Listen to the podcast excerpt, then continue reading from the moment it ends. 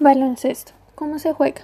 Son cinco jugadores de cancha llamados armador, alero, pivot, ala pivot y escolta. En la defensiva, esto quiere decir que ellos defienden el juego. Son siete jugadores suplentes. Hay una técnica de lanzamiento, dribbling o rebote, pases o doble ritmo. Estas son técnicas que iremos aprendiendo poco a poco para jugar el baloncesto. Se juega en un tiempo de juego de cuatro periodos cada uno de 10 minutos. Usamos un tablero, una cesta, una pelota y el vestuario.